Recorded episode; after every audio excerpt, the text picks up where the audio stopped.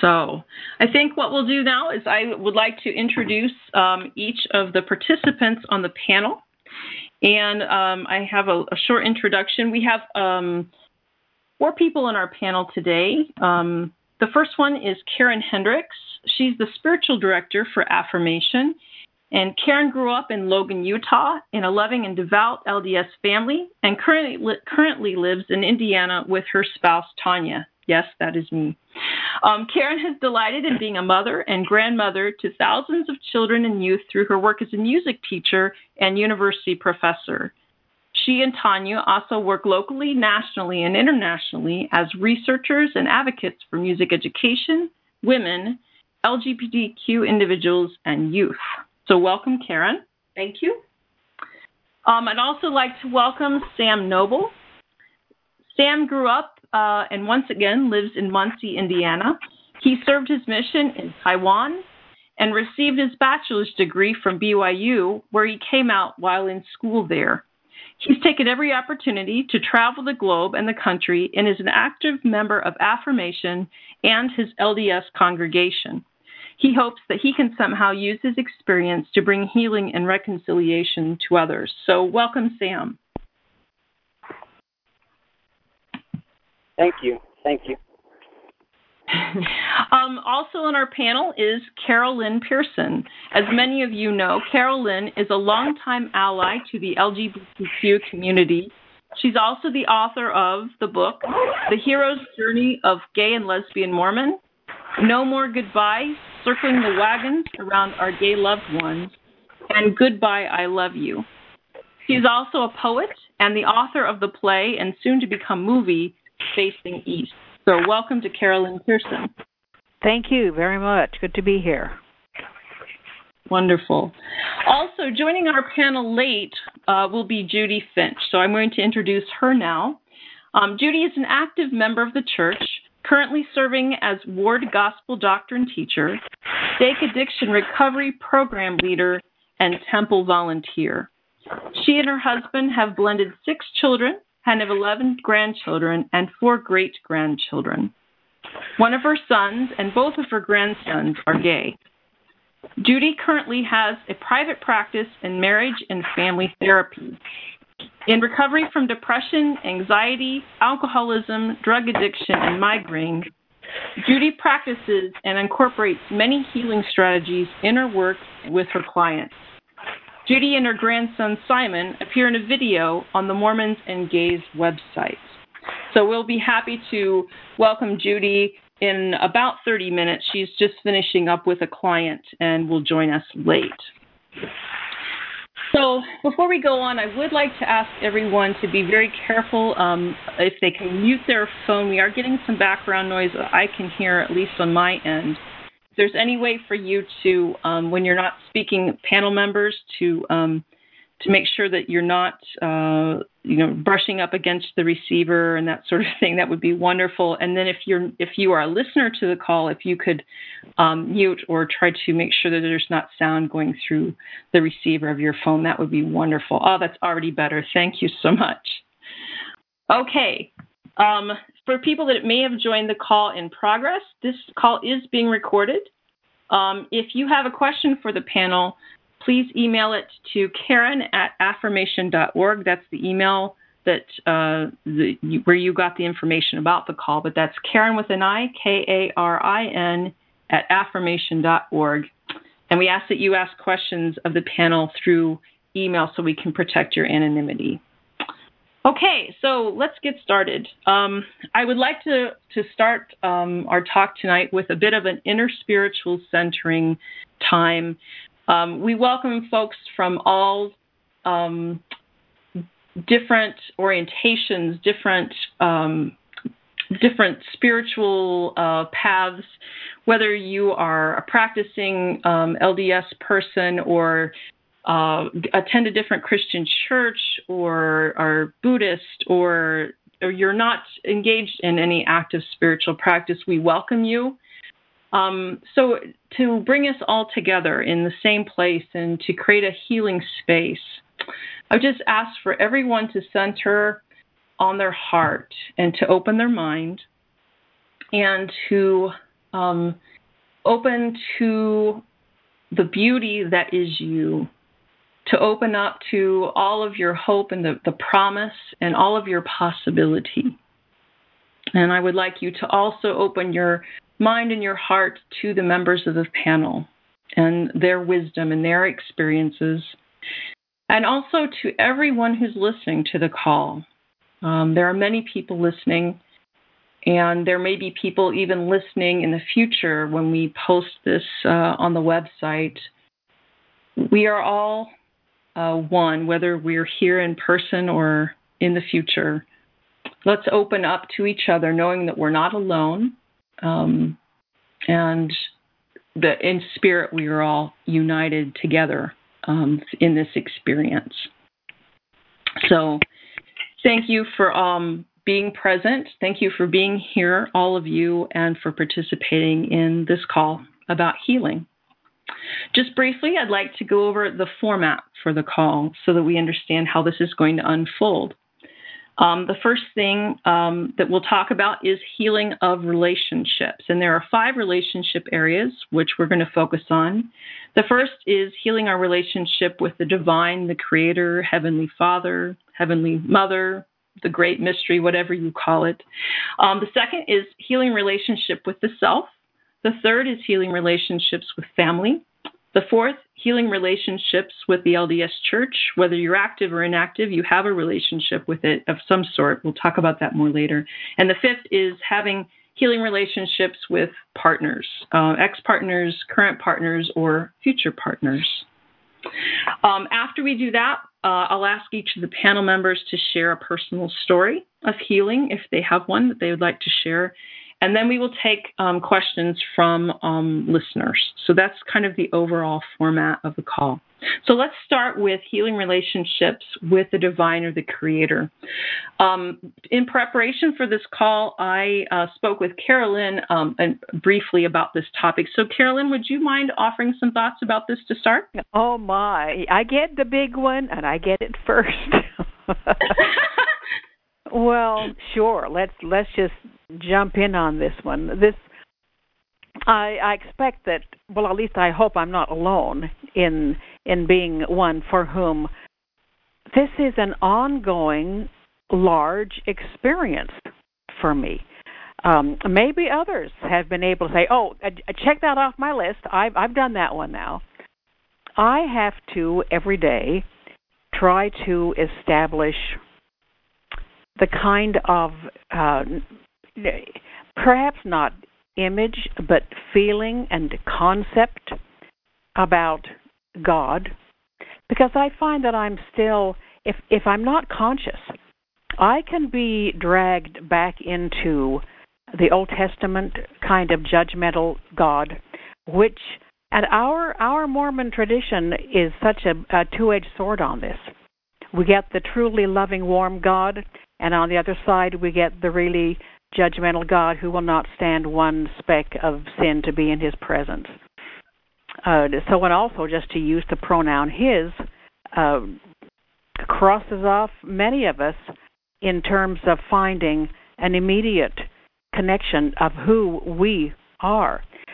Uh, I could ramble all over the place with this, but I, I think I, I, I want to say that one one thing that helps me in my my daily attempt to feel healed and connected to the divine is is to make sure that I remember what I really believe and often forget that I am not apart from God.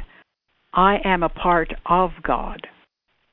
And I I have spent a lot of my LDS life with the belief that that God is this divine man way up there somewhere and that for whatever good reasons he's thrown me down here.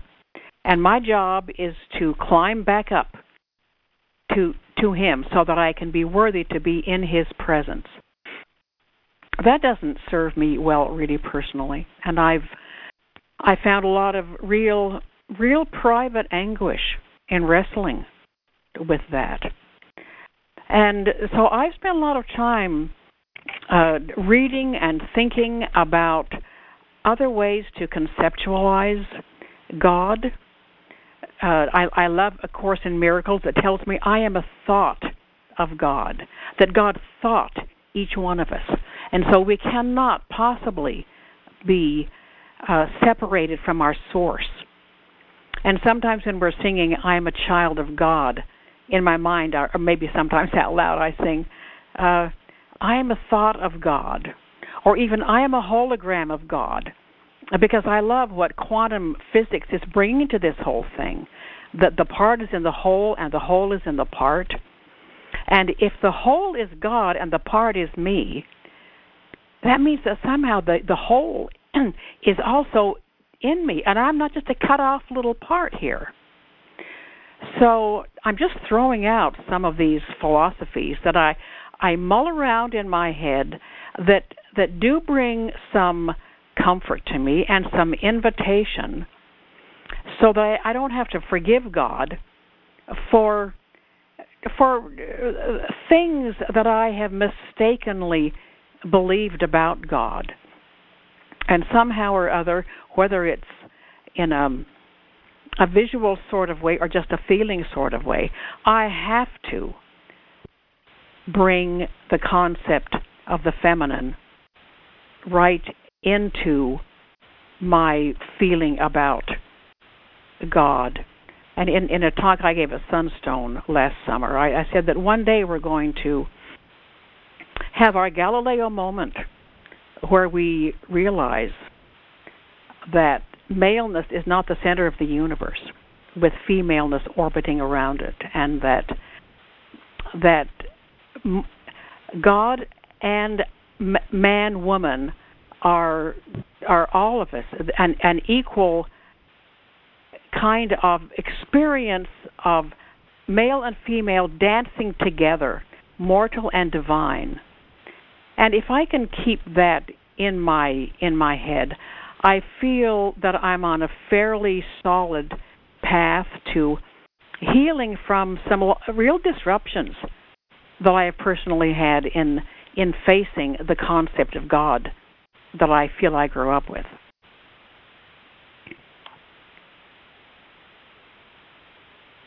Yes, I like what you said about um, the notion of forgiving God. I know that for me, in my early 20s and early 30s, I really wrestled with that because I had a great deal of anger yeah. at God for creating me as a lesbian person, and yeah. it, it, took a, a, long time of of working with a therapist who happened to also be uh, a spiritual woman. She's finally. I remember one day in therapy, she said to me, "Tawnya, do you believe that God creates junk?" And and I just sat there and bawled because no, I don't.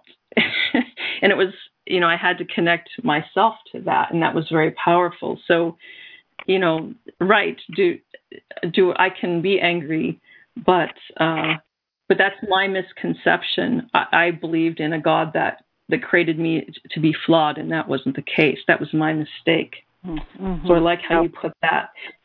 The other thing that was I thought really nice too is is the the balancing of the masculine and feminine, and I know that for in, in Native American traditions, there are, are they talk about um, gay and lesbian persons being two spirited or encompassing mm-hmm. the masculine yeah. and feminine in one. And I think for uh, for people who are gay or lesbian or, or queer or transgender, that there is a certain closeness there of understanding those that within their our own beings we can relate to that better. So it's helpful to also imagine um, and to to open to the possibility of the masculine and feminine being one with the divine as well. So thank you for what you said about that. I think that's very powerful. Mm, yeah, and you know, I I have to always remind myself that th- the word God itself has over the the centuries been so um, um meant so many things that are not godly and so I remind myself that we just have to put that other vowel in God to make it be good. And I'm certain, though I'm not a philologist, I'm certain that those two words have the same root, God and good. uh, so anything that we think about God that is not good is an error in our perception. Mm. Mm. And sometimes, be- believing as I do that, that well, my my best scripture about um, God is God is love.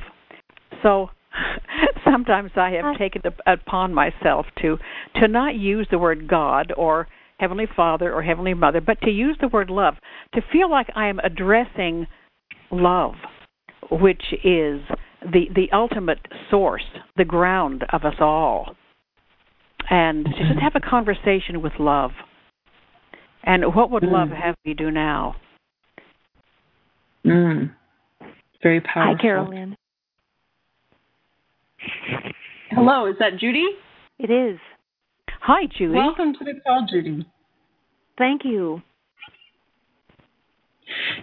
Judy, we are, uh, Carol Lynn was just uh, talking very powerfully about um, healing the relationship of uh, the self with the divine. And so uh, we're, why don't, uh, I'm going to, so that you can feel uh, comfortable with a call, I'm going to actually um, ask Karin to talk briefly of, about this so that you can kind of pick up on our conversation. Then we'll come back and ask you to comment on it as well in just a few moments, okay? I like that idea. Thank you. Okay, wonderful. So, Karin? Interestingly, but perhaps not surprisingly, my uh, my thoughts and feelings uh, resonate very closely with uh, what Carol Lynn has just said. Um, I had no intention of uh, leaving the LDS Church. Uh, but that choice, I guess, in a lot of ways, was made for me. Uh, one of the one of the difficulties at first was grasping a new concept of God. Uh, as we all know, that is spelled out in such intricate detail for us, uh, the nature of God. And all of a sudden, I realized that I I could expand that and had to expand that. And I told my family when I came out to them, God is greater than our understanding. I have to believe that. Mm-hmm. But that left me without a ground to stand on, yeah. you know, without that sense of security that I had had all of my life knowing exactly or so I believe knowing exactly what God looked like, felt like, you know, etc and it was very very scary um, and and often is still scary but i've realized that it's part of the mystery that is so extraordinary to me um, there's a book called kitchen table wisdom uh, by rachel naomi remen and toward the end of the book, she talks about the mystery that is God. And she talks about how she worked with cancer patients and had them visualize uh, a safe space. And they seemed to all be surprised as they it, the safe space that they visualized was dark and warm. And we in the LDS Church are taught that dark is evil. Yet this place of comfort was dark and warm to patient after patient after patient. And as she p- compiled these stories, she realized that they had in their mind gone back to the womb. And it was in this womb like, this feminine space where they could grow and heal and be nurtured. And I I hold to that image a lot that in my not knowing, in the times that feel dark, that is a place of nurturing and healing. And if I open my heart and say, wait, is this really scary? Um, is this really bad? What I really feel is is nurturing as I go to the depth of my heart and and find that place of healing that is inside of me, as Carol Lynn said. Uh, if we are a part of God, we are the whole of God as well. And when I open myself to my heart and embrace that mystery, I feel a nurturing and a healing that I can't describe, but I don't have to and I can just let myself soar and be and feel uh, right in the middle of the mystery and right in the middle of the nurturing joy that comes with that. Wow. I love the word mystery. And we Mormons are so determined to get everything on the chart really accurately. and uh, I I wrote a poem one time. I can't remember it, but something like, like I hope we never pin down God like we have pinned down a butterfly because you know you can't pin down you can't pin a butterfly to the wall until it's dead. And we try so hard to pin down the largest concept in the world, which is God. And and I I love the idea of of making enough room for the mystery. Mm. Yes, well said. Yeah. Sam, what are your thoughts at this point uh, in the conversation? Um, I really liked uh, what Carol Lynn was saying about um, the divine and the self being so closely related. I can I grew, definitely grew up with that. Um, I'm down here and God's up there mentality, and that I have to do my best and work and sacrifice and obey in order to climb back up to Him. Um, but as I was going through this list of different healing relationships, um, first of all, what has led to my healing with the divine and what has led to my healing with self, um, I realized those experiences are all the same for me. And what has led to healing with the divine for me and what has led to healing with myself it's been the same exact things. And I realized, um, like Carol Lynn said, God is part of me and I'm part of um, God, and that's been been wonderful because I don't I don't have to, I no longer have the uh, belief that if I do something I I really distance myself from Him, but um, that I He accepts me and loves me and um, wherever I am, and is just as much a part of me um, now and before and in the future as uh, as he ever will be. And I, I love the the mystery part of it because uh, again, if we if we pin God down and figure him out, and I mean, what else is there to do in life? And I believe that's that's the real purpose of it is to to continually just figure out a little bit more of that mystery of God each day of our life here. Um, and I mean, I think it's the New Testament that says this is life eternal to know God. And I mean, as Mormons, we believe eternal life is pretty far away, and so um, I guess really knowing God is is not something we should expect to to really accomplish anytime soon. right. Well, and maybe, I have another. Oh, go ahead.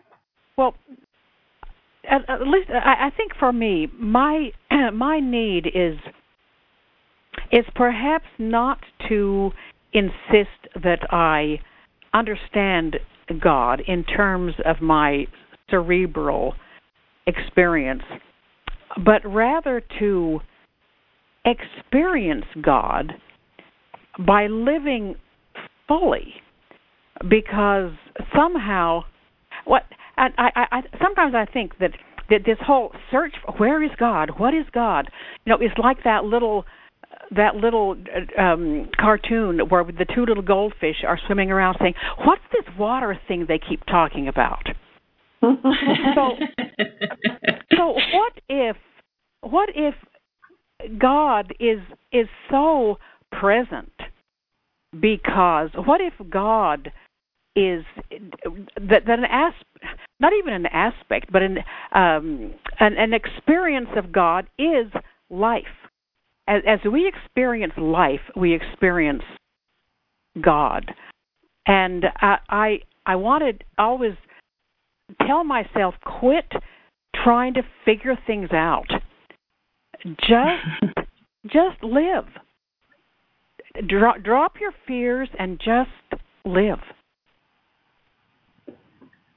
I think that it's difficult to do that sometimes because so much of our concepts are, are about God, we learn through our parents and family and the church and uh, w- what other people have told us that we can expect to experience. And I can think of one phrase in particular that the the the notion that other people can tell if the light has left your eyes or that somehow your constitution has been compromised somehow if you are to to um, to do something that other people uh, don't think you know matches with doctrine or that sort of thing. So for a gay person who is struggling with their sexual orientation, there's this notion of oh, if I do this, everyone's going to you know if I if I stay true to what I'm feeling in my heart is right for me, then somehow everyone's going to know because the light's going to leave my eyes and my constitution's going to be compromised and everyone's going to to to um to know that somehow, you know, I have um, separated from God. Separated from God. So I'm gonna I'm gonna throw that one towards you, Judy. You've worked with lots of in counseling. I'm sure you've dealt with with this notion. Um, do you have thoughts? That, what would you say to uh, a person who is is struggling with concepts of God that are um, learned through the family or the church versus their own internal experience of the divine, and those being in, conflictual? Well, well, I don't know about in the counseling room, but I can respond to this on a personal level, maybe what it's like for me. Um, and I don't know that I can identify that too clearly. For me, anything that I'm doing that is really present and here and now and that I'm really involved in, I think is part of what we're talking about, what Carol Lynn described as living. And when I know that the light is in my eyes and in the eyes of the person I'm with, and I think that's what what we're talking about here. And for me, it's not a, a conflict with any particular doctrine of any sort that I can think of. I don't know if that's helpful to anybody or not, but well, what, I guess what I mean is if um, if I, as a lesbian, um, decide that it's right for me to um, to to be married to my partner and to and I believe that that's a spiritual partnership of God and that we're put together by God. That does um, conflict with doctrine, and maybe someone in my family might suggest that you know I'm I am stepping away and, no longer um, following the the teachings of the church or the doctrine, and and therefore in danger of um, losing that connection. That is a time I think when you would need to rely on the strength of your own testimony of what is right, the way that you see it and feel it. And one of the things I like about our church is that we are taught we deserve and will receive intuition, revelation into our own circumstances I don't think we, as church members, I don't think we know everything. I think a whole lot of stuff we don't know. But one of the things that I think we do know is that each person will be given to know what is right for her if she gets really, you know, centered on that in some way. Uh, Judy, that's certainly true. But that this, I think that's also one of the things that we get double messages about, because we absolutely are taught what you just said and and then we're also taught that if you pray and pray and get an answer that is different from what the general authorities are telling you, you get back on your knees until you get an answer that's uh, that, that works out with theirs. Well, sure. I'm kind of smiling at that. That just sounds so much like you, Carol Lynn, and I love you so much. um, but there is a place where that you may a person may not be able to do that, and and that's valid so then that person, you know, depart takes a departure somewhere. Because then I think the whole hierarchy kind of stuff is not as important to that person and doesn't need to be. Mm-hmm. Yeah, yeah. I would it, love. in the various people who have emailed me or called me, and I'm I'm not a professional therapist at all, and I I never tell anybody what to do about anything. But the one thing that I find that I consistently tell everyone who who contacts me for anything is believe in yourself before you believe in anything else.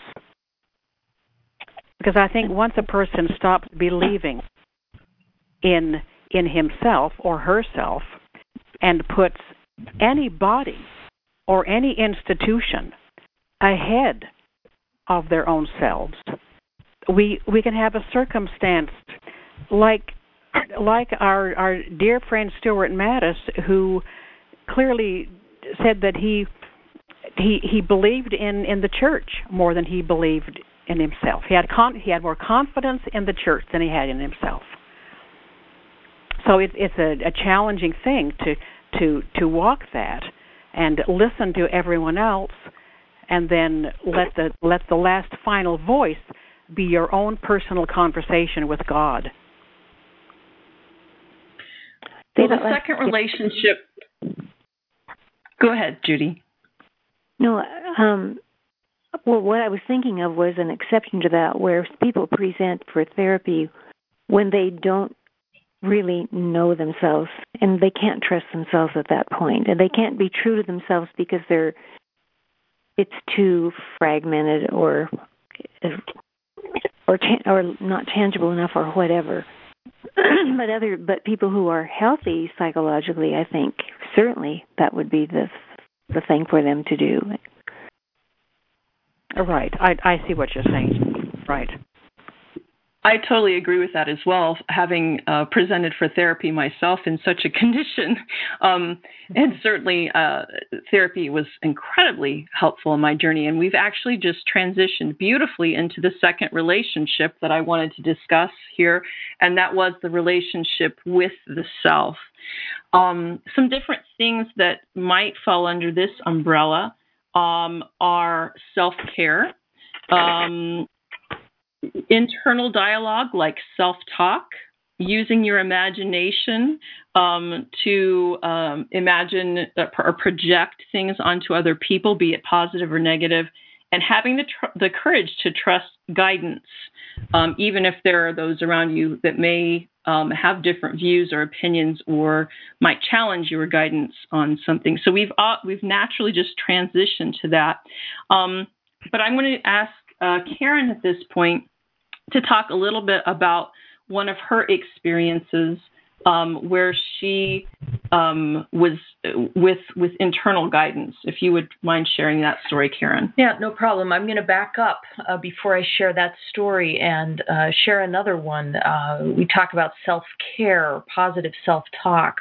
Um, I spent so many years trying to do what was right, uh, and uh, called myself um, jokingly a turbo Mormon because um, I, I it, boy, I needed to do everything I could to be to be righteous, and and I think uh, this is so common with uh, LGBTQ uh, Latter Day Saints who are just trying to do what's right, and I remember. Um, learning the power of self care and listening to my own body in a way that I never had, and realized just how sick I was making myself by not listening to what my body was saying to me. Um, and it was all right there. I remember once. Uh, uh, learning for the first time that we could receive revelation through our stomach, through our legs, through headaches. You know, everything that our body was telling us through sickness uh, was a way of telling us that maybe something wasn't quite right. And yet, when we felt, when, when I felt healthy and joyous and happy and full of energy, I was doing something that was right for me. And it was in that realization that I was able to really come to know myself and know what my needs were and now to uh, have health and and whereas I used to identify as a sick person with a lot of issues, I don't even relate to that person anymore because I am so healthy, so free. Um, the experience I think Tawnya wants me to refer to was the last time I was in the temple. Um, I came out to Tawnya um, and said, before uh, I enter in a relationship with you, I want to go to the temple with my parents one last time. And I flew back to Utah, came out to my mom before the session, and waited to come out to my dad until afterwards. and I sat there in the in the temple with my mom, who held my hand during the session. And what a gift to have a mother who would do that. Mm. Um, and at the end, she looked at me and she said, "You need to tell your father. I can't keep this secret."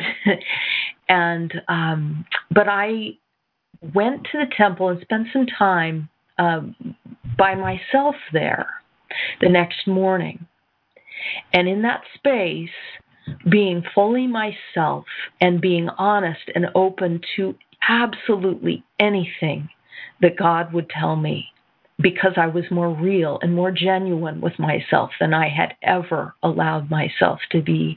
And in that space, in the celestial room, I was as filled with the Spirit as I have ever been, with that Spirit telling me, Go now and bring this beautiful spiritual experience and this feeling of home and this feeling, feeling of being and this feeling of eternity, bring it to the world. Go now. And I walked out and I picked up the phone and proposed to Tawnya. Mm-hmm. And I never would have imagined walking out of the temple with such joy, but I knew that God was with me and that all the details would be worked out in eternity, but that it was a time for me to be real and be genuine and listen to that guidance within myself um, and expand my understanding of God and eternity in that moment. Karin, that is so beautiful. I thank you for that. Sure. Yes. Yes, that was a. Uh, um, yeah. Thank you.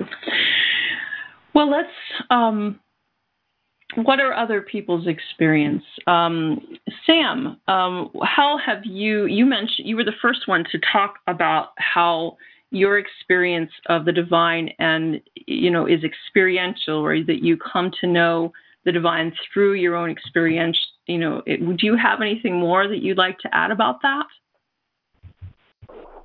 Um, I would say just realizing that, um, like like Karin just shared, um, being genuine, being open and honest um, with myself, within myself, um, through myself, allowed me to be more filled with the divine um, and just feel more at one with God. Um, I I've done a lot of that um, in my own way through a lot of writing out of my thoughts, and not so much praying in in the sense that we at church think of kneeling and saying a prayer, but just through pondering and through uh, meditation. I've done a lot of um, yoga, and I think as a part of that, I've become more aware of, of myself and more accepting and um, just the different principles that are taught through a yoga practice. Um, I've been able to take those and and kind of build build up myself within me to to realize who I am and what I really want. Good. Thank you. Thank you for sharing that. So there so you've you've um, you've expanded upon you've um, maintained some of the wonderful things that you uh, have learned through the church, but you've also done other things to care for your body and um, done you know contemplation and meditation and things to supplement some of that. Um, so how did you um, how did you come to to feel comfortable doing that, or did that just seem natural to you? Um, it didn't come naturally. I guess um, a couple of things. I I was counseled by a, a church leader to do much of the writing that ended up being so therapeutic and so healing for me. Um, and the yoga, I guess, was something that I just decided to to do for physical reasons, but um, became much more than that. And uh, so it's it's nothing I, I feel like I consciously sought after, um, but as I as I just trusted and tried to to feel out the right path for me uh, and to open my my mind and my view. I I just had a feeling inside like there was something more than just the um, the I guess black and whiteness that often can be our religion. Um, and I I have a wonderful extended family who really um, embrace the, the gray in in the gospel. I, I like to say, um, and they're just open to there being not just a right and a wrong, but many right ways, and they're all good, and they're not the same, but but they're all good, and they they lead us to good places. And so, using that um, kind of background, I try to speak out and explore my own um, gray area, you could say, um, and I've been blessed to to find that. Wonderful. Thank you for that. You um that reminds me of of uh something about my own journey. I remember in my um, early 20s when I finally came out to myself, I like I, I said earlier, I was very angry at God and um I kind of turned away at well at least I thought I did. Um, but I you know in my anger and my defiance that was actually a necessary part of my spiritual journey. And as I look back on it now in a, perhaps a much uh, healthy and more integrated place in my life I can see that even though I thought I was running as far away from God as I could I was actually running towards the divine at all times. That really isn't anywhere else to go. But I had to believe that I was running actually away um, to, to, protect myself from a, um, a, divine that I thought was kind of harmful. So, in my own journey, um, I remember I started looking at other faith traditions and learning about other religious practices, and that did open me up actually and and brought me right back to where I'd started to start reconciling things in my mid 30s or so. So um, I, don't know that we can do this wrong. I think we all have a path and we're all meant to go whatever way we're meant to go. Um, and that we should just trust in that. So, um, Judy, do you have other things that you can say about that? I'm sure smiling, listening to all of these great ideas I'm hearing. Well, um, let's see here. Uh, going back to when you introduced the topic of building a relationship with ourselves, um, and that was including self care, positive self talk, um, seeking inner guidance, and all of that. It seems to me that in my experience, that is was a really gradual process, and it's one that I see in, that I facilitate with people who come to therapy and and in in the beginning i see people needing some direct people who come to therapy benefit from getting some direction. And so it can be that you get on your path and you discover it on your own. And if you, and if you work with someone who's a little farther on the road i think it can facilitate that a lot um, so I teach people exactly about self care and about positive self talk and about paying attention to their inner guidance. And listening to themselves is a a whole new concept for a lot of people. Just even the question, "How are you feeling?" A lot of people can't answer and don't don't even get it at all. But somebody was talking about building relationship uh, through the body, learning about herself um, you know, through her physical body and so forth. And these are all just such great ideas. And I agree with this idea that sort of no, no matter which direction we head, it's it's the correct one in a sense. We will we'll continue to have that refined and, and redirected gradually until we find what it is that we need. And it, we may hmm. find at that point that it's in perfect harmony with the LDS faith or not.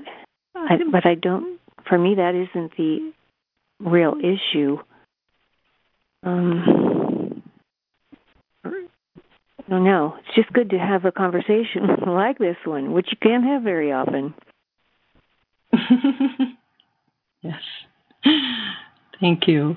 Carol Lynn, do you have thoughts? I'm I'm just um stand well I'm not sitting here thinking, I'm standing here thinking because I need to care for my body better by standing more than I'm sitting. And so I'm thinking wonderful. Oh, okay. Uh, I one of the things that I constantly make a commitment to do and then fail is to take as good care of myself as I try to take of the other people in my life. And I I I always find well no not always but way too often I find that I I run myself into the ground. And then I wonder why I'm sobbing. and I know that's absurd. That's totally absurd. So I, I, I appreciate what's being said here to to establish a relationship with yourself. Oh, okay.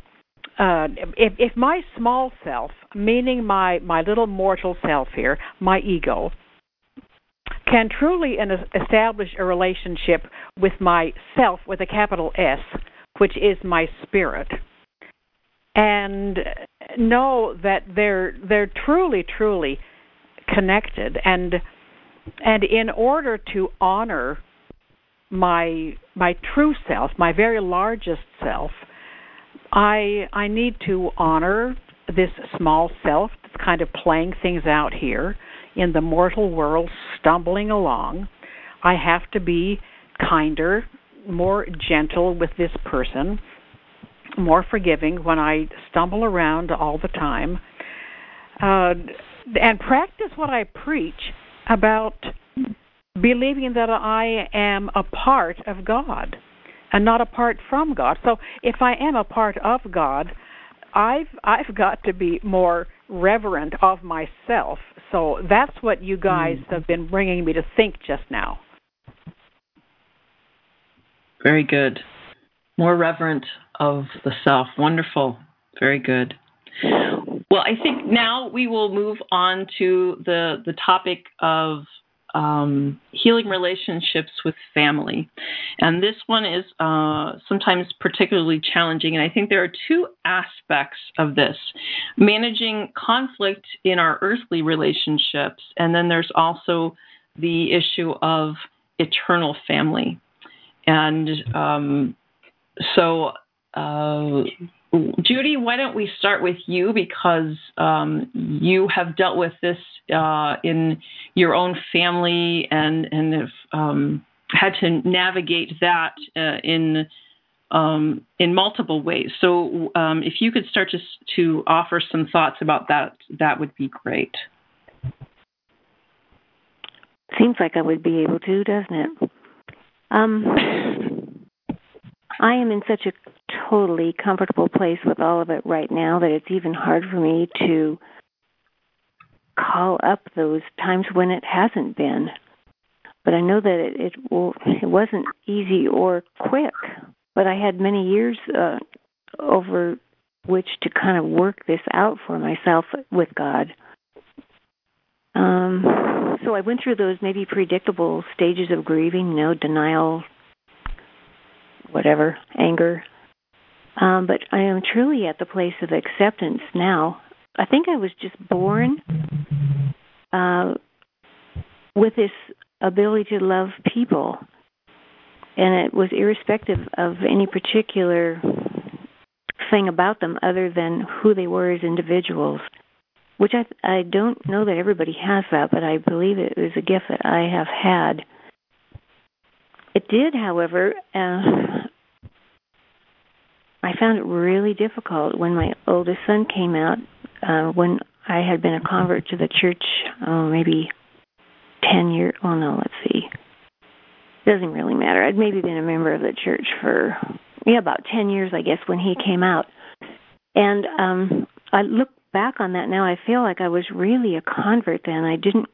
I mean, about a newbie in the in the church. I didn't understand it in the same way that I do now. I didn't understand anything in the same way that I do now, but it was really hard for me, and I was very, I, it was irreconcilable actually. But I was able to still, of course, love my son. It wasn't ever about that. Um, but and but just having this huge dilemma. But gradually, it has worked out, and then oh, confronting with my with my grands my daughter's two boys was like, oh, wow. But again, knowing them as individuals and all the other people that I love who don't fit whatever pattern there is, I know that God loves all of us. And that just maybe made it easier. I think I forgot what the question was. Hearing, healing relationships with family. Wow, there's been so much of that, not just in terms of the GBLT stuff, but we've had this multi generational alcoholic family on on both sides of my family, my mother's and father's, just generations and generations of non-member alcoholics, and that caused a lot of damage that is all, in my mind, being healed. All of these, I'm the oldest one now in my family, so to me, the uh, healing in terms of eternally occurs in some way that I don't know about, but I'm trusting that.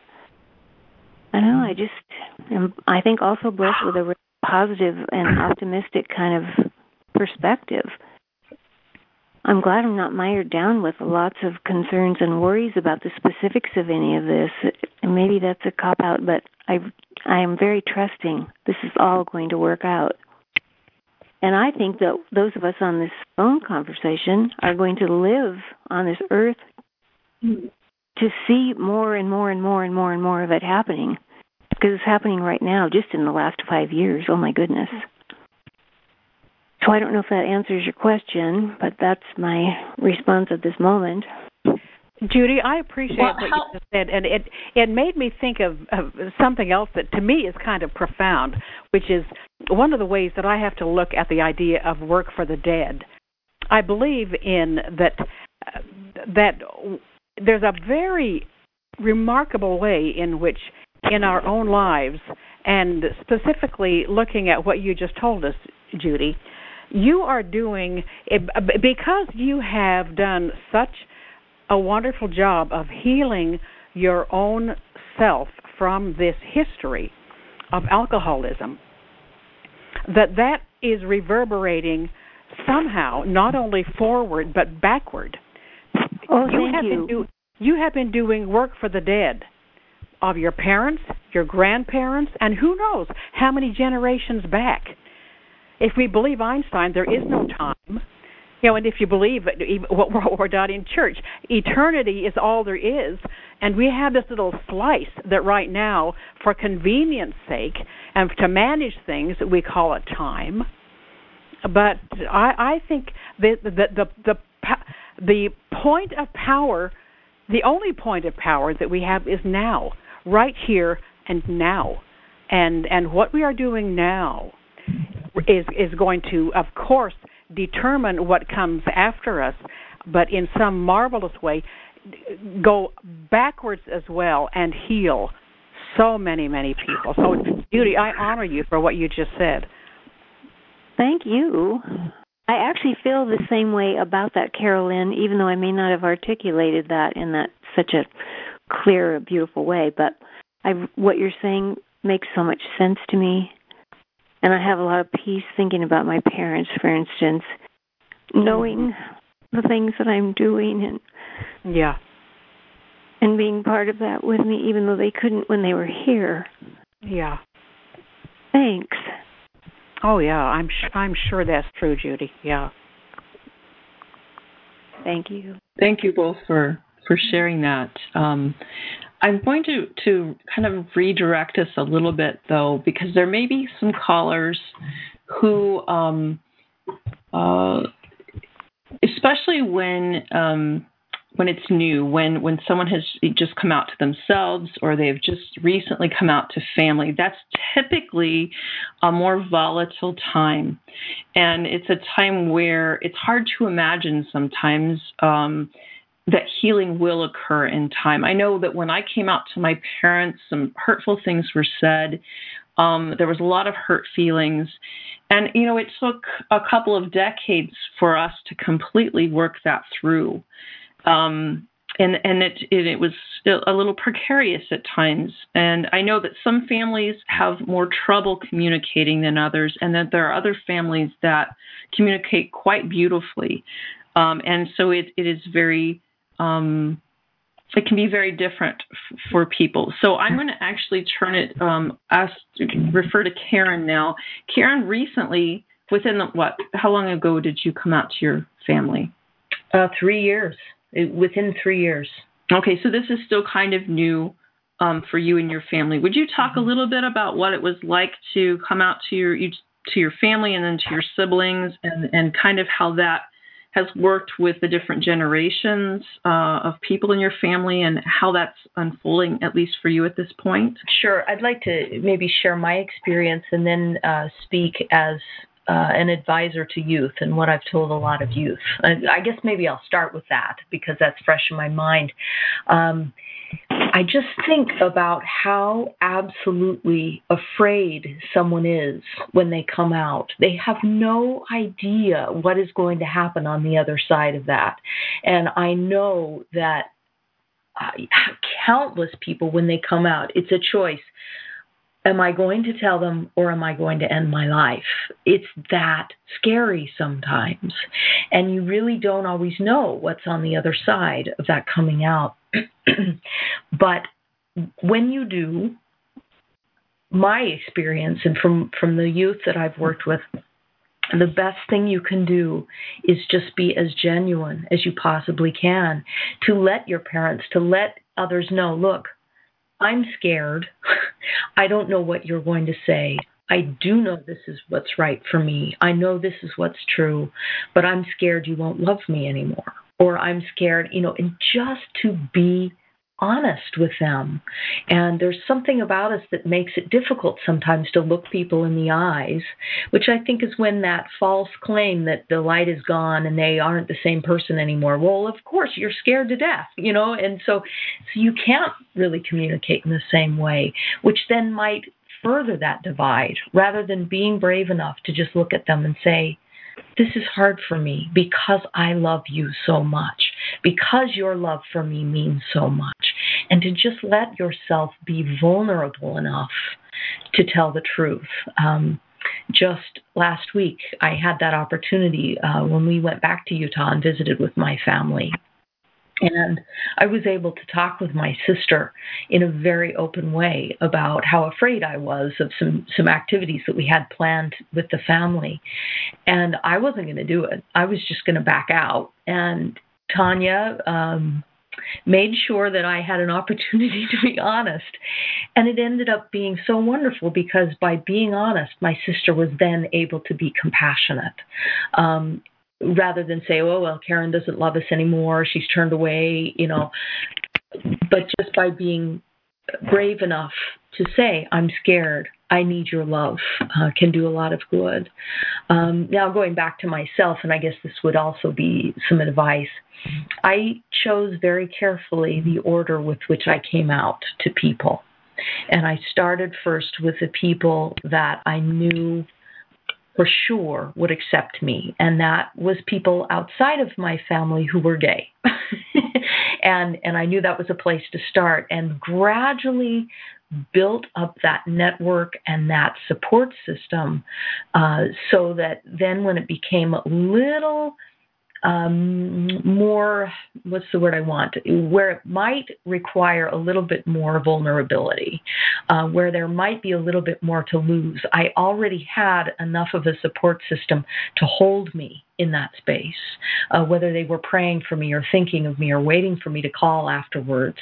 I didn't just jump out, you know, to the first person uh, that I wanted to, which you know would have been my parents. But I, I waited until I had a lot of other support to be able to do that, and then gradually peeled one layer at a time. And of course, you're never done coming out, right?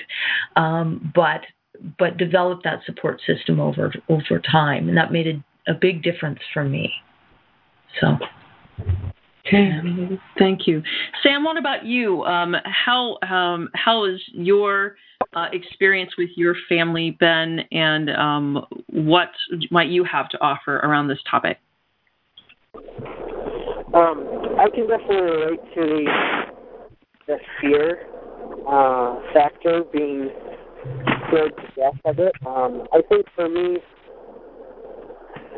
coming to to terms with myself, I mean that was a oh 20 20 something year process um, and and then um, I I came out very gradually to my family. Um, I kind of eased my mom into it by telling her I I didn't just like girls. Um, and then about a year later, I told my sister um, that I was dating a guy.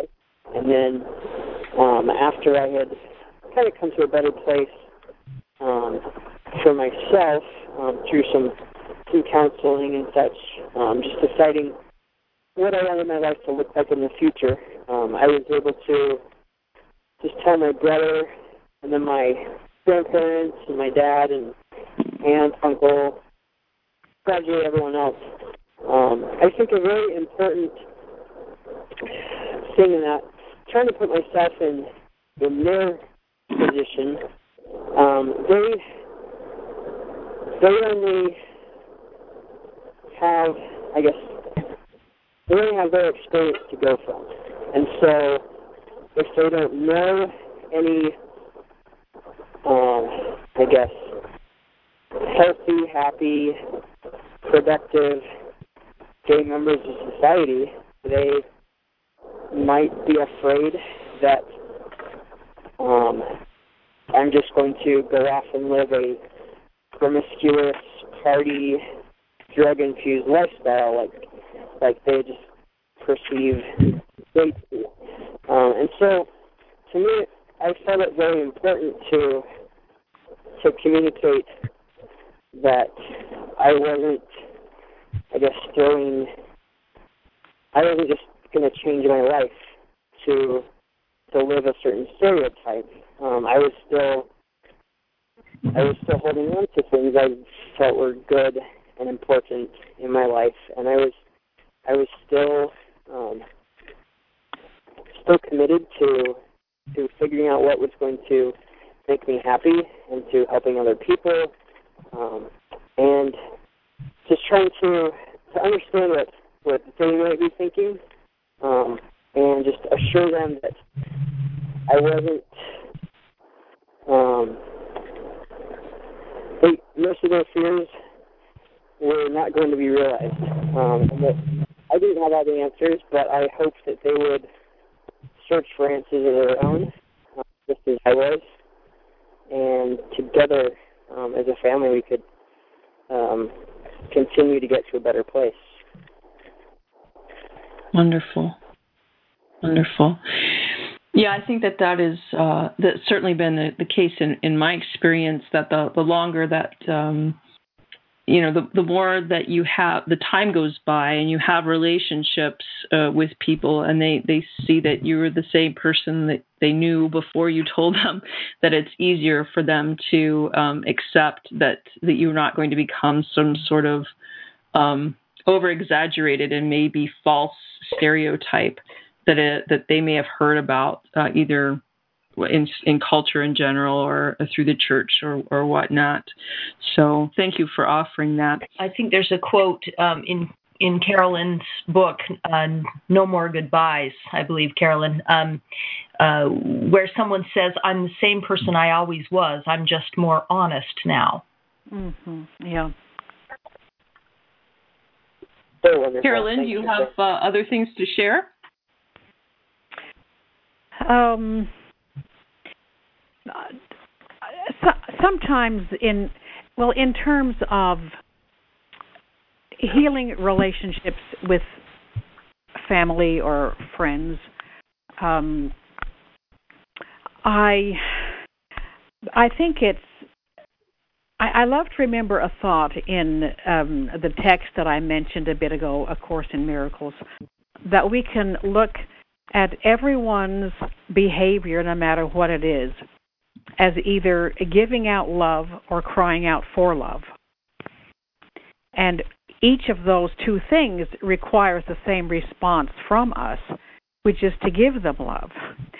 Now, I can't always live that, but I I like to remember it, and it has been a good guide for me many times. So rather rather than blaming somebody for whatever it is they're doing or saying that might be hurtful, to remember that what whatever is happening there is a is a cry for love.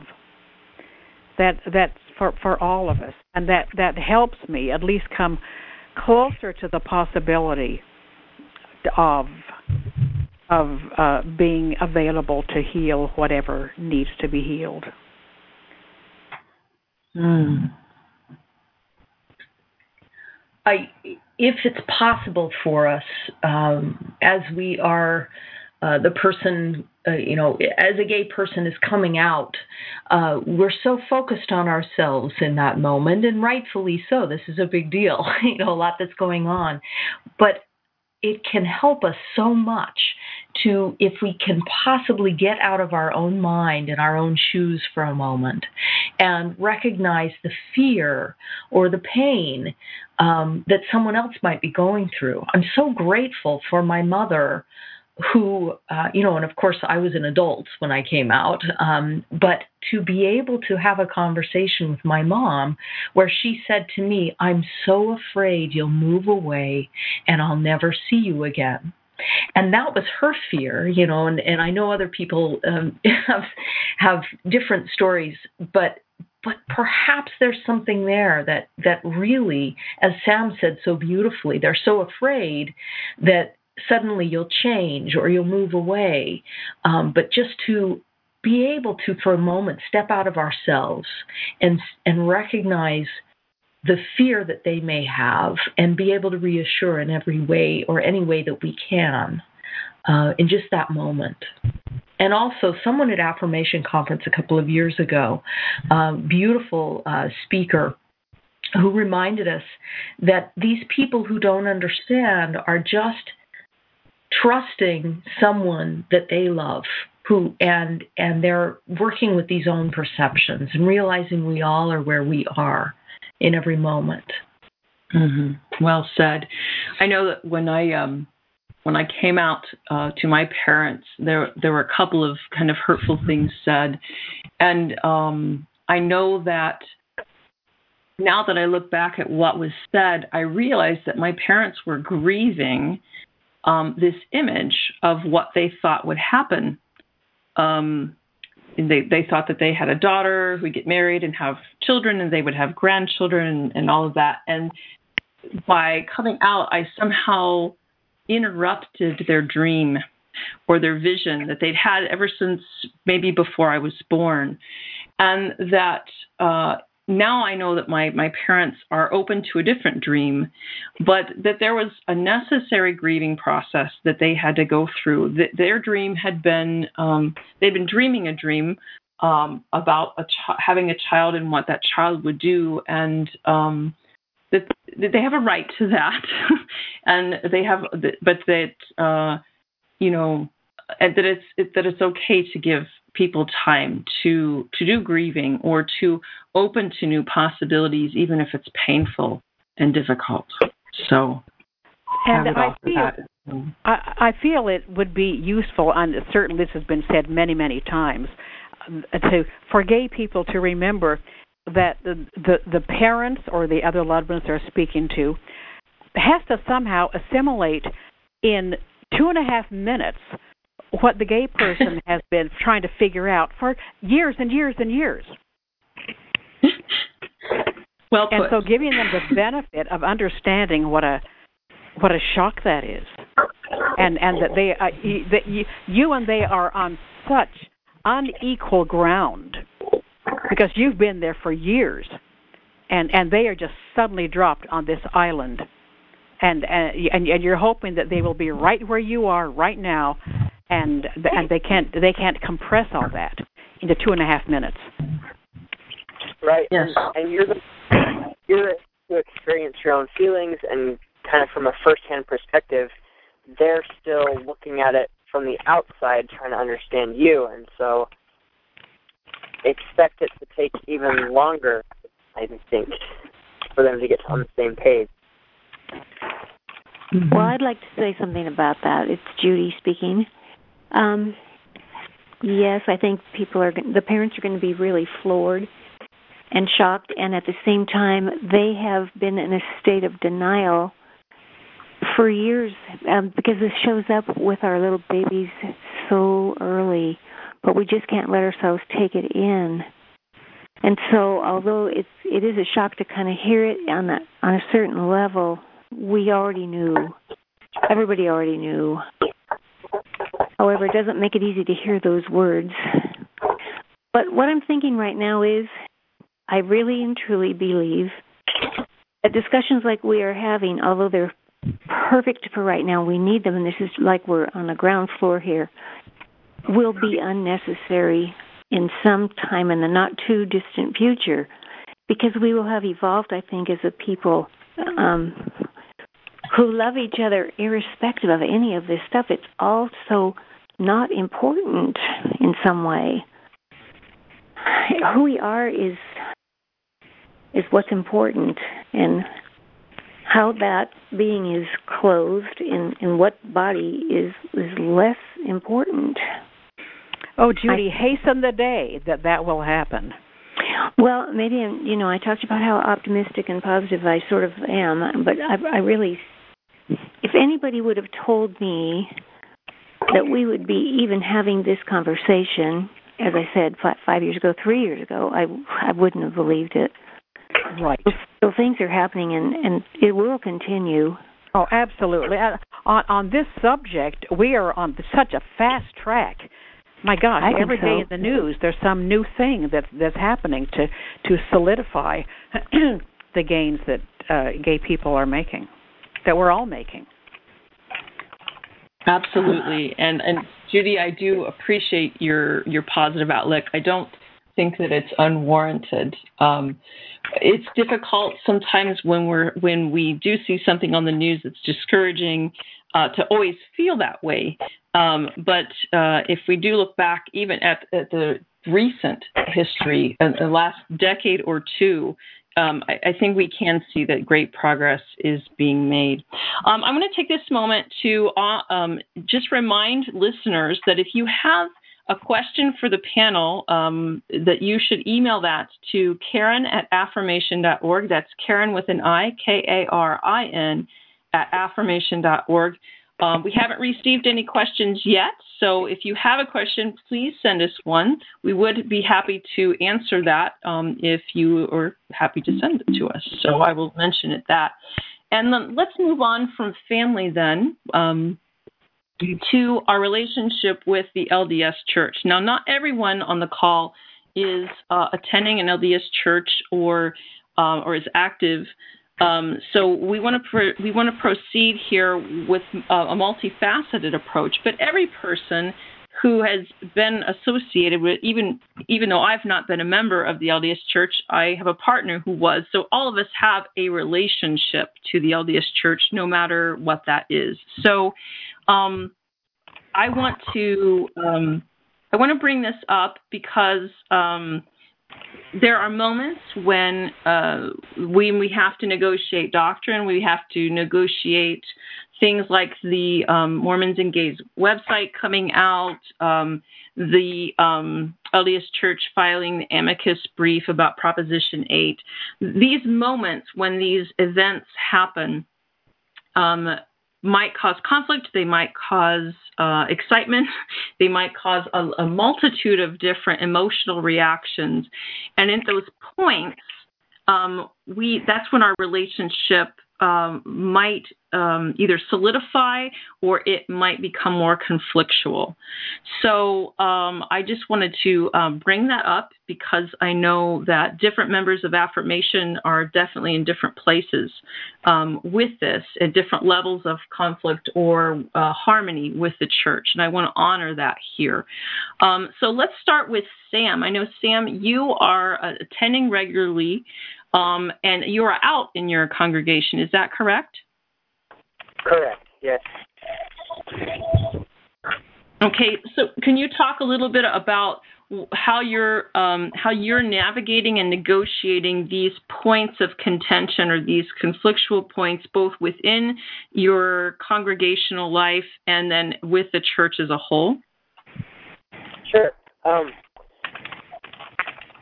I'll, I'll kind of start off with the church as a whole first. Um, while I was at BYU, I had a, a professor there who incredibly um, influential, incredibly spiritual teacher, and he taught a couple of principles that um, have really helped me um, be at peace with the church as far as this issue goes.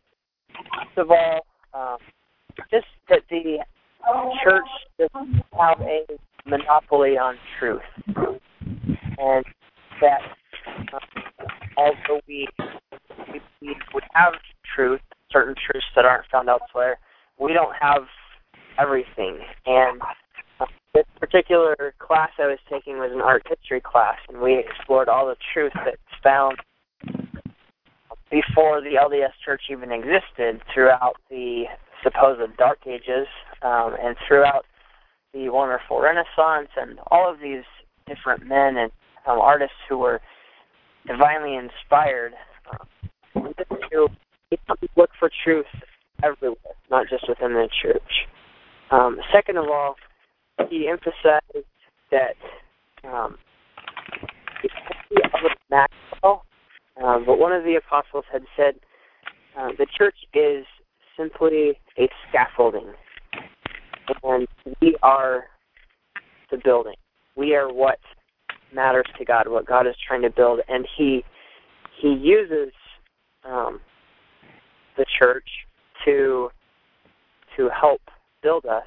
But every every building um, gets to a certain point where the scaffolding is no longer needed, and um, it doesn't mean the building is completely finished and where it's um, a point of perfection or, or where it could be, but um, just understanding that seeing the church as more of a scaffolding rather than um, the the building itself, seeing it as a um, kind of an end to a sorry means to an end rather than the end itself, really changed my view, and I was able to step outside of the church and instead of seeing God through the window of the church, um, I saw him directly in front of me.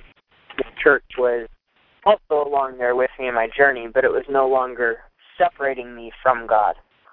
Um, and I, I've decided um, that that for me, I I feel it's right in my my own life to remain a part of the church right now and to um, work on changing things within it, helping to um, bring my brothers and sisters in the church to a greater understanding of GLBT issues. Um, I I find I guess I I don't see. Uh, you know, I'm I'm trying to think how I I reconcile um, these difficult issues like the the brief and and Prop 8 and uh, I think these things are so difficult, but I don't really. Uh, I choose, as simple as it sounds, I think it's huge.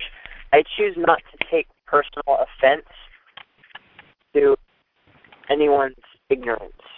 Um, and that has allowed me to continue on without getting caught up in anger, in being hurt, and um, I, I'm able to to look past a lot of of what I think could stop me from progressing and, and building bridges and helping more people to understand these issues. And um, through my example, through having conversations with with many individuals, through um, writing things and social media, I've found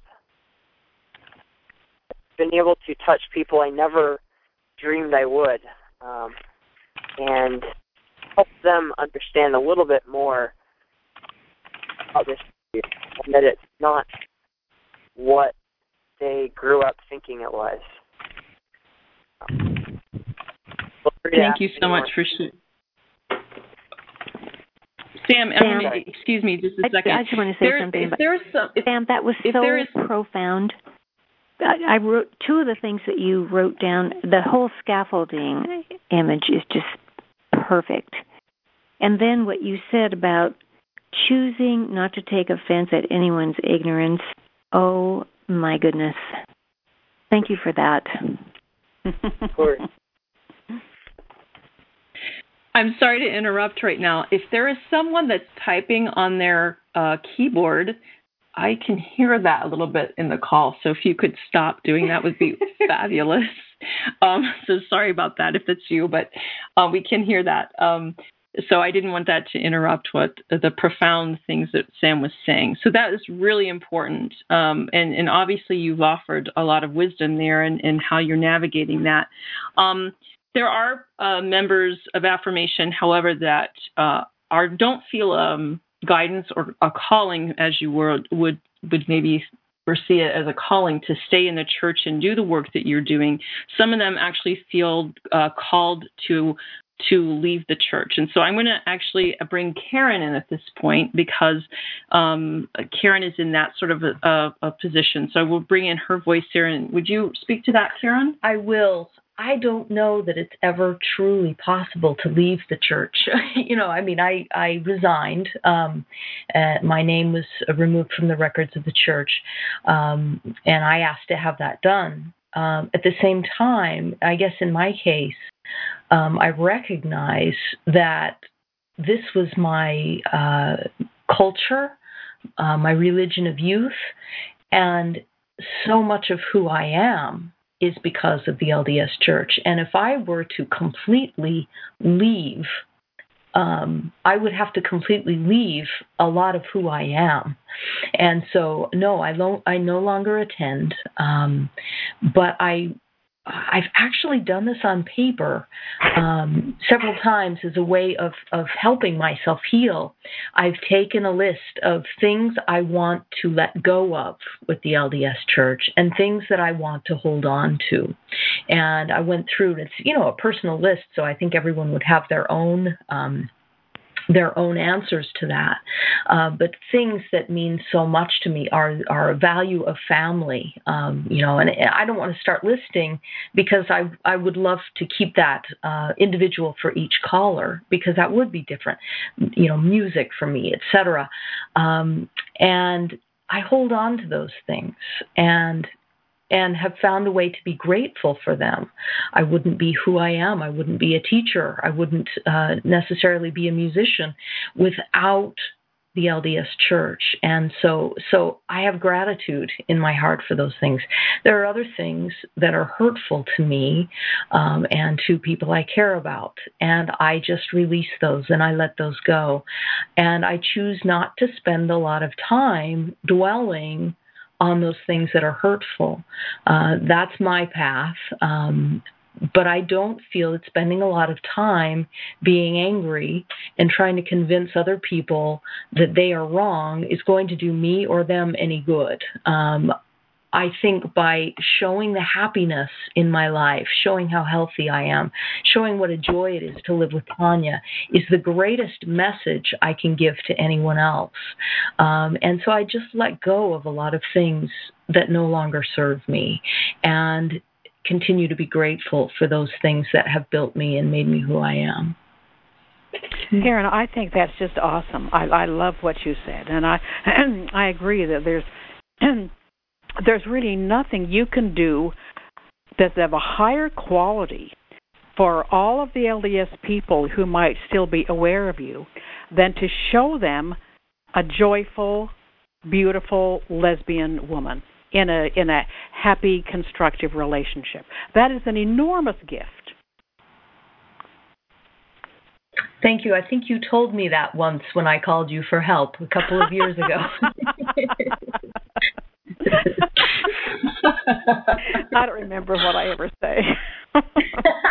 oh, I'm, Judy I'm wanting to add for, yet for another doing, doing that, little bit of optimism here. Um, in my counseling office, within the last uh, three weeks or so, um, someone told me, and she was referring to a gay member of her ward, that the first counselor in the stake presidency in our stake said to this gay member of our ward, if you would ever break up with your love to activate into the church, I will never speak to you again. and I, I think oh, wow. That's I think it, that he didn't mean that literally, but I think that his point is very excellent and well taken. That that comes first. Who who you are and who you love that that has to come first before the I don't know I don't know what, but anyway, I just thought that was a neat thing to hear, especially from someone in that position in our organization. We have an hmm. unusual stake, don't we, Judy? that would be true, Carol Lynn. and aren't we glad? That may be true. Oh yeah. It may be true, uh, but I think that there is certainly um, evidence um, that there are there are more uh, stakes and wards that are are opening to that as people are out and um, sharing their lives um, with and people are coming to understand um, that stereotypes aren't always true and and um, that that people live lives very differently than what uh, has been led that that even members of the church have suggested to to the members. So I think that that that, that is is that unfolds, that that will only continue to be the case. Um, we do have uh, someone has actually um, asked a question of, and so we'd like to read that now so that we can um, can do that. And if again, if anyone else has a question for the panel, um, we do have uh, we'll probably have time to to uh, to take at least another one or two. Um, you can email Karin at affirmation.org, K A R I N at affirmation.org, and uh, and ask a question of the panel. So here is the um, uh, the uh, question. This is from an anonymous caller. Um, how do we reconcile our feelings of our orientation being something to be ashamed of? In other words, how do we overcome the feeling of ourselves being fundamentally wrong?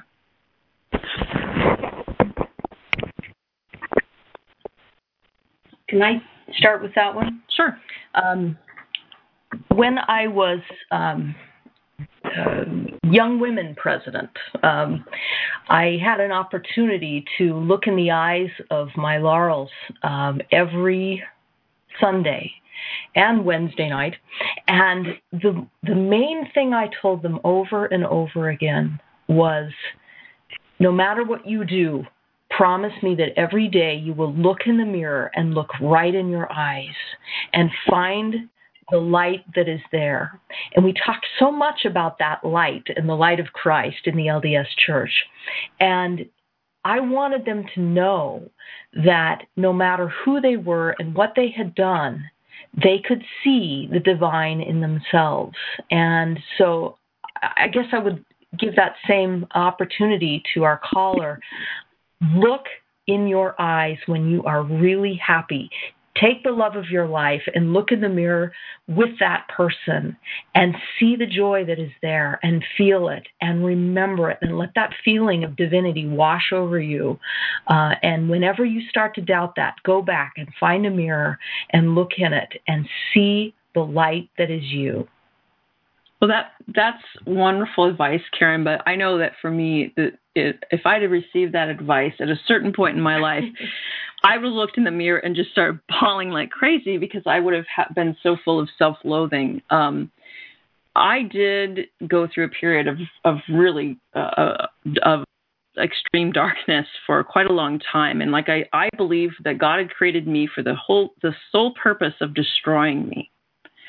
And mm. I was really angry at God. Like, how could God do that? Why would? And I looked, I looked in every other religious tradition for some other evidence of a God just creating for the the joy of shattering.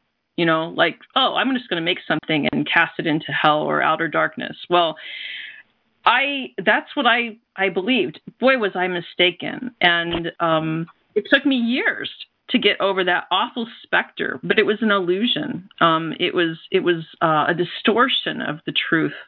It was a huge distortion of the truth, and I internalized it. And when I when I wrote um, about when introduced us talking about self talk, inner self talk. Well, I was terrible with inner self talk.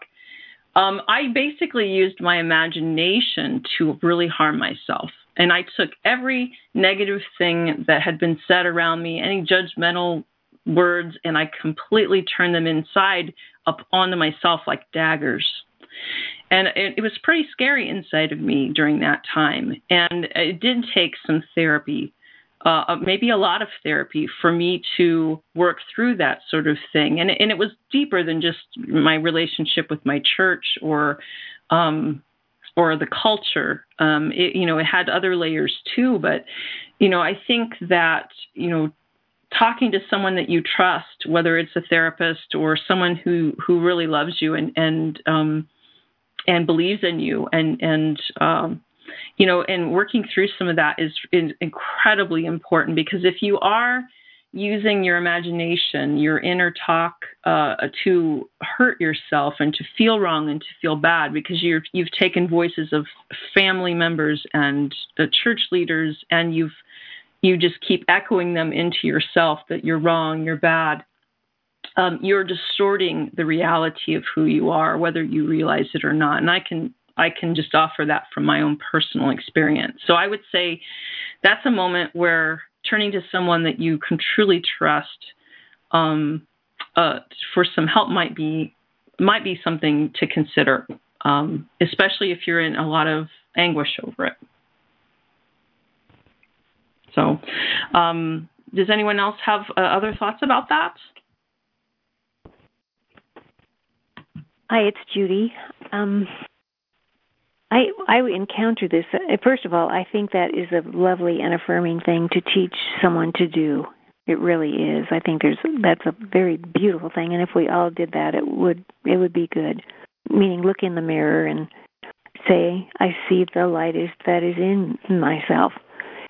When when people come to therapy, often they are miles away from that because they don't see that light and they conclude that the reason that they don't see it is because they are bad, defective, inadequate, whatever. They they believe it's a personal flaw. So I work right from the very beginning to help them separate not feeling good from not being good because the two are very very different. But when a person feels horribly depressed or gravely disappointed for a long period of time, one of the conclusions that she will re- reach is I'm doing something wrong or bad or I am bad.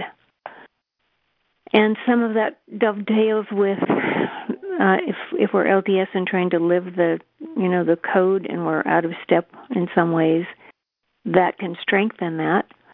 But that's a very important uh, difference for people to understand, I think. Mm. Thank you. Um, we have another um, comment that has been sent in um, by another um, listener, so I'd like to read that at this time. Uh, this person says, as someone who regularly attends the Episcopal Church with my same sex spouse, I just wanted to say that my view of why I go to church has changed dramatically from the days of attending an LDS ward. I used to go to the LDS church because I thought that helped me to get clo- close to God, and it was, of course, such an important part of the commandment to keep the Sabbath. Now I do not feel that way. For me, attending church is now an opportunity to create community and do service. I do not think God really cares whether I go to church or to who to, or to which church I go. And so that was the a comment from from that person.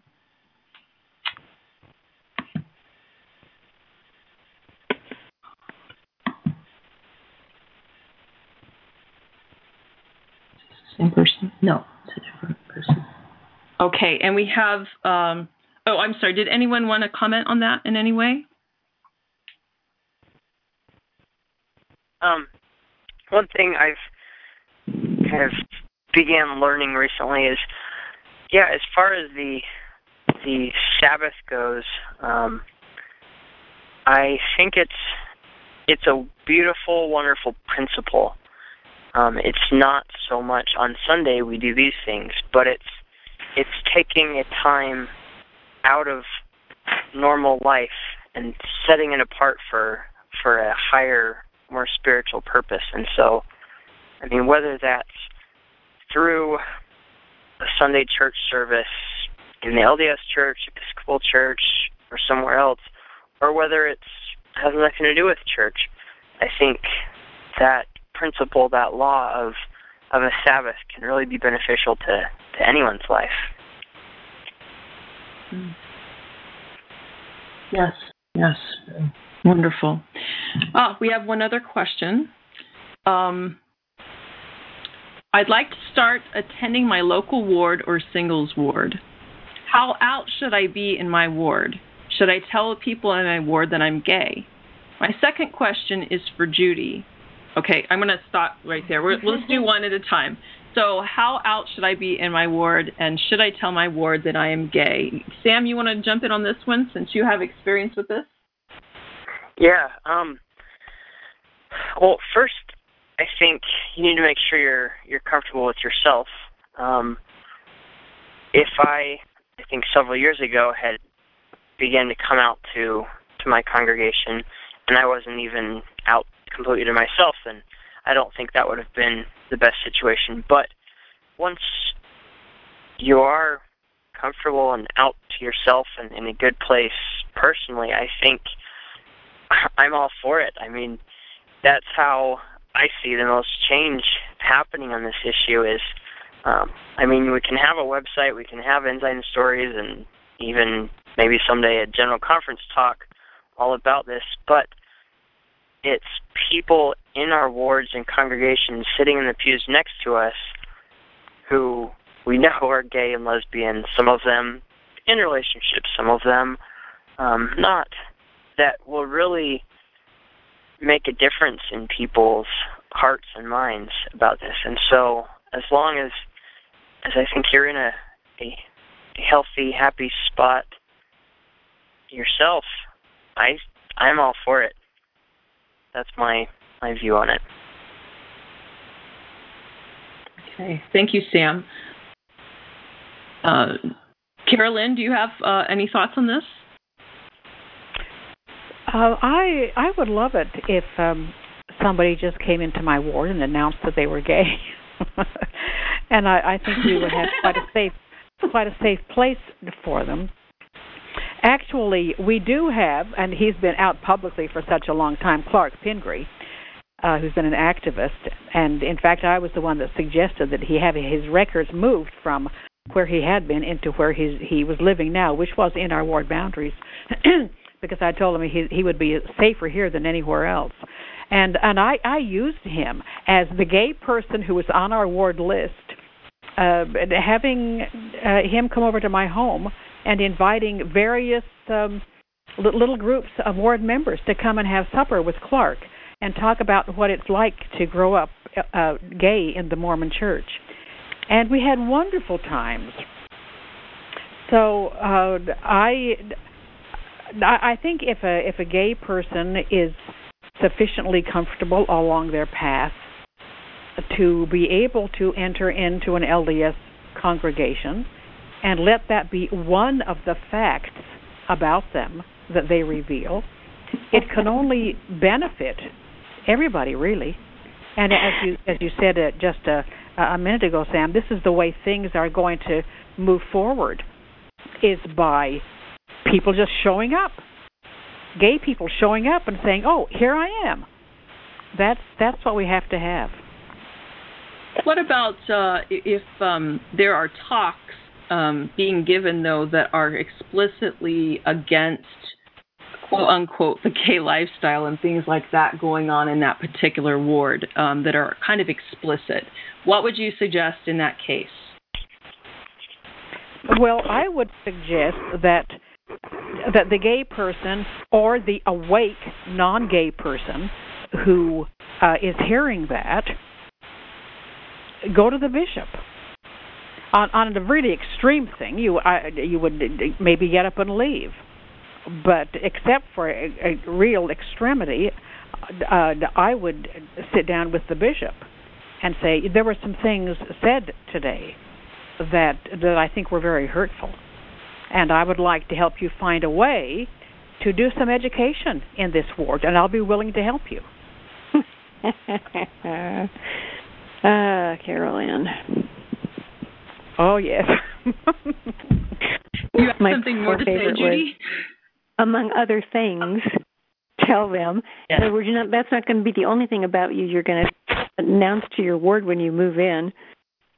Among other things, you can tell them you're gay if you want to. I, I love that. Yeah, because you might also be a great uh, ward organist and uh, maybe wonderful with scouts, you know, and these are the strengths that you bring as well. You're not just the gay person. Right. Absolutely. Sure. Well, I'd like to I'd like to move um, to the second part of this question, and this one is specifically for Judy. Um, this person says, "I'm a recovering alcoholic gay member of the church. Alcoholism runs in my family. How do I put aside my sexuality and my alcoholism to start making personal spiritual progress and progress in the church to start healing myself and my family?" Whoa. Mm. Well, for me, the tw- there's nothing like the 12 step groups. And uh, my husband and I right now are the stake leaders of the ARP group, which is the church 12 step group.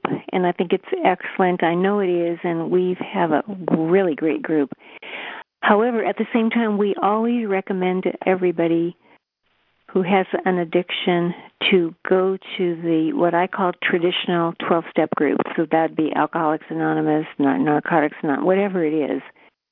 And go to as many as you can and uh, learn as much as you can. Get a sponsor. Um, let's see. Uh, for me, when I was uh, not gay but dealing with the with the addiction stuff, I did not get what I needed at my church.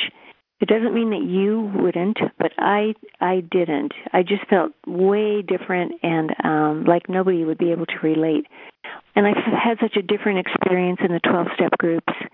Um people join in that culture because of the trouble they have and because of wanting to connect with others who can help them. And it is really beautiful the steps will remind, I think, anybody who reads them of the gospel of Jesus Christ in sort of a linear form. But the format is is very different, really forgiving and loving and accepting. So I don't know if that can answer. If you can stay uh, connected with the church and you want to, I think that's fine. But I wouldn't rely on that for recovery. I do think, though, that, that if you want to add to the basic 12 step groups that the ARP meetings are excellent if you get a good one. uh, did I hear the question correctly? To how do I put away my sexuality and my alcoholism? Isn't that kind of lumping two things that we're trying very hard not to to lump together? If this person is a sex addict, then then that's certainly something that that should be dealt with. But this person and all of us will always be a, um, a, a sexual being, and we just have to understand how it is that we're going to uh, to comfortably um, experience that and express it, or, or or not express it very much. Maybe I didn't hear the question correctly. Uh, maybe I need to hear the question again. Okay, um, I'll read it. It says, "I'm a recovering alcoholic gay member of the church. Alcoholism, alcohol, excuse me, alcoholism uh, runs in my family. Mm-hmm. How do I put aside my sexuality and my alcoholism to start making personal spiritual progress and progress in the church to start healing myself and my family?" I did not hear it correctly. Interesting. First thing I would say, as much as you can, set aside the need that uh, that you need to set anything aside. I think we need to come to Christ exactly as we are. Um, all are welcome. And I hope that you can find something in any of these places that you go. And I don't think it's about setting aside your alcoholism or your sexuality. I think it's about bringing all aspects of yourself wherever you are. I would like to um, to add something uh, to that. There was a point um, for me where I, when I was in uh, in personal therapy where um, I tried to convince myself that I was asexual because I did not want to deal with a conflict between um, spiritual matters and my sexuality. And uh, a friend said to me once that, Oh, but Tawnya, you're doing all of this healing work. You're healing this, you're healing that, you're healing this. She goes, But you can't heal until you heal everything and it, you're integrated and all of you has to come along or else it's like you have your eyelid is nailed down to the floor behind you and you can't step forward because there's a you would rip your eyelid off and you just can't do that um, and that was a really harsh image to me but um, it woke me up and and helped me to see that I did need to integrate all aspects of myself the healed the healing places and the places that were strong the places that needed to have a lot of healing yet to and to, to bring all things in and integrate them. And that was incredibly challenging work. Um, but I, I, I, I know that that's um, critical uh, to bring everything together and to not wall parts of, of the self off. Um, it's it's uh, too much work for one. I, uh, in counseling youth, uh, have had that um, opportunity to to say the greatest spirituality only comes when you are truly genuine with yourself and with others. And so you know you have to bring all parts of yourself uh, to God to be able to have a full spiritual experience. Mm-hmm. Yes. I don't know that it means you need to flaunt it, however. True. Mm-hmm. It's like the previous question, isn't it?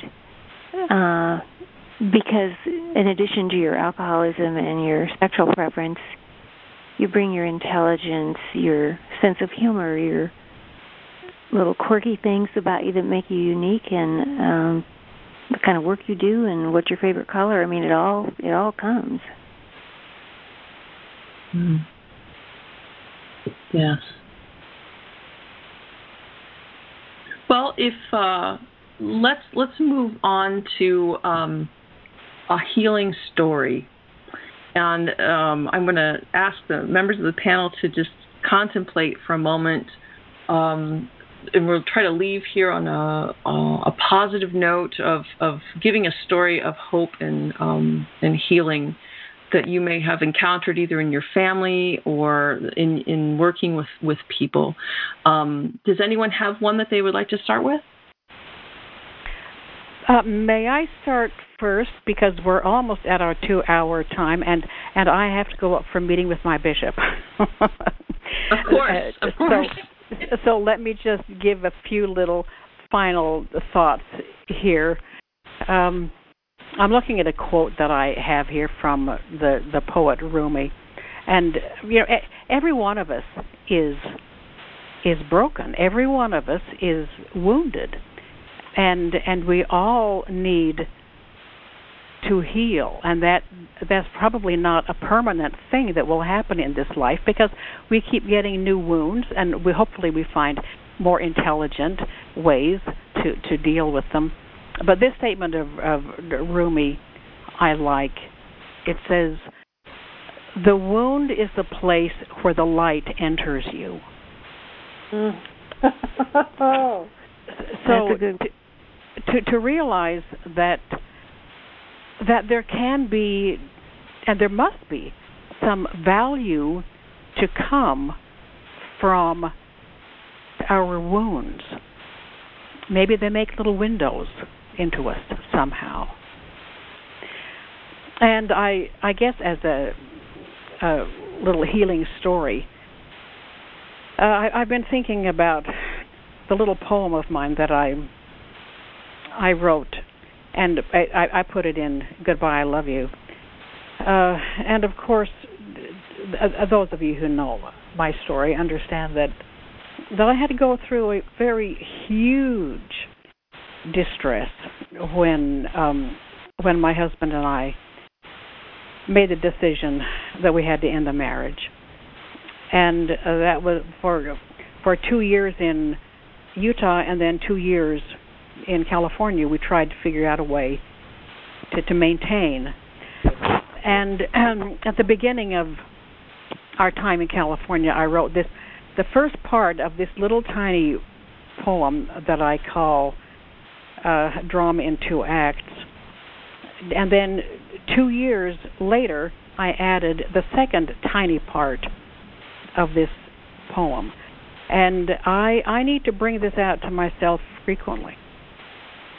And the little verse is I dim, I dim, I have no doubt if someone blew, I would go out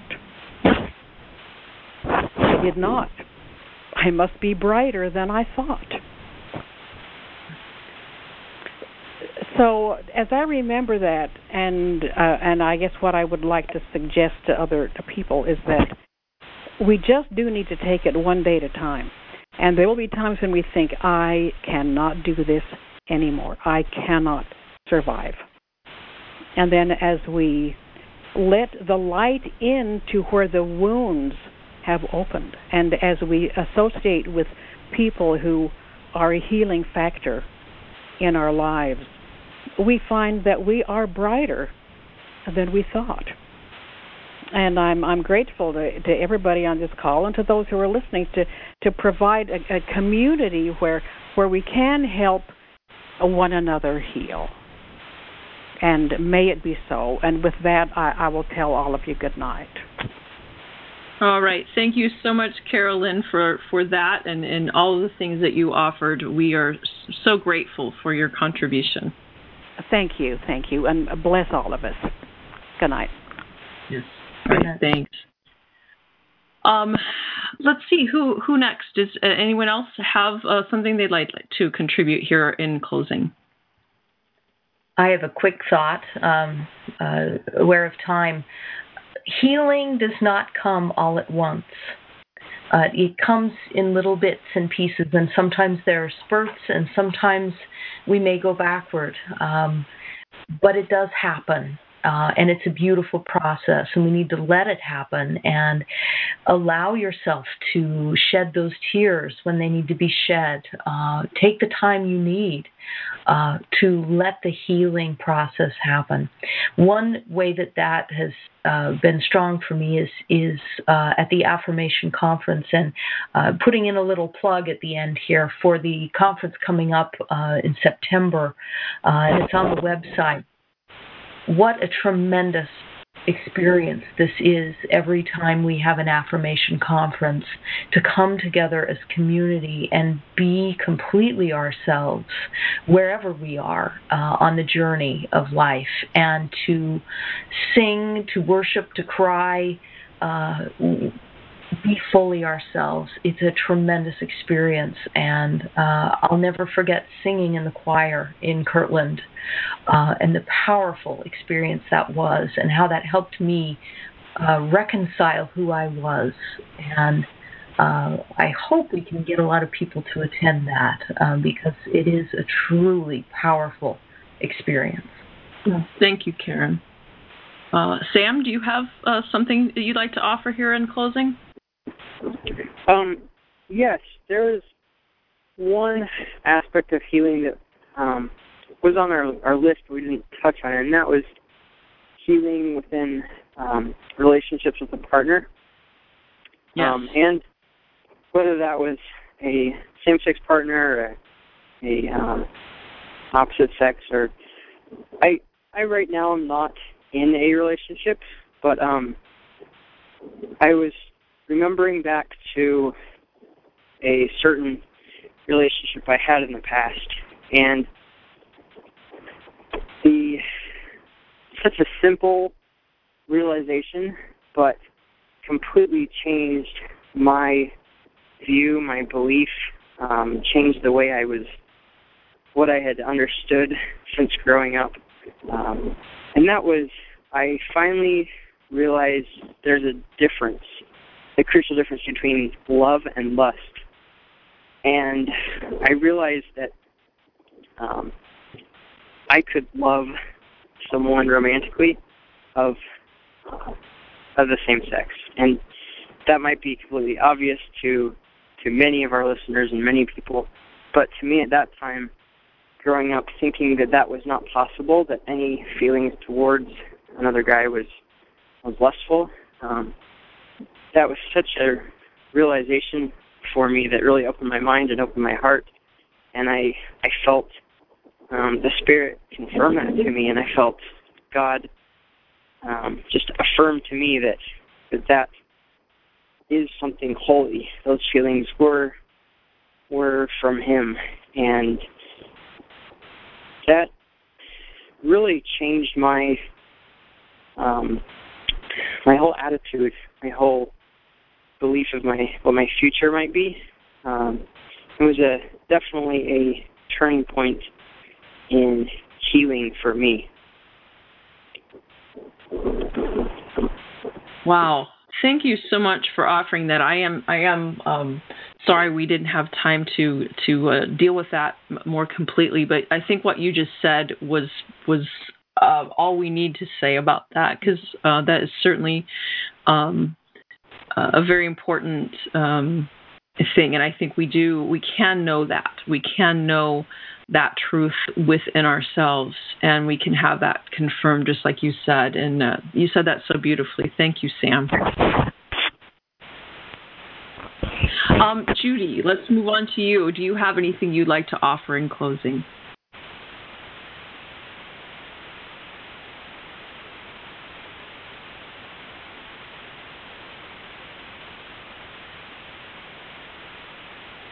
Judy, are you still there?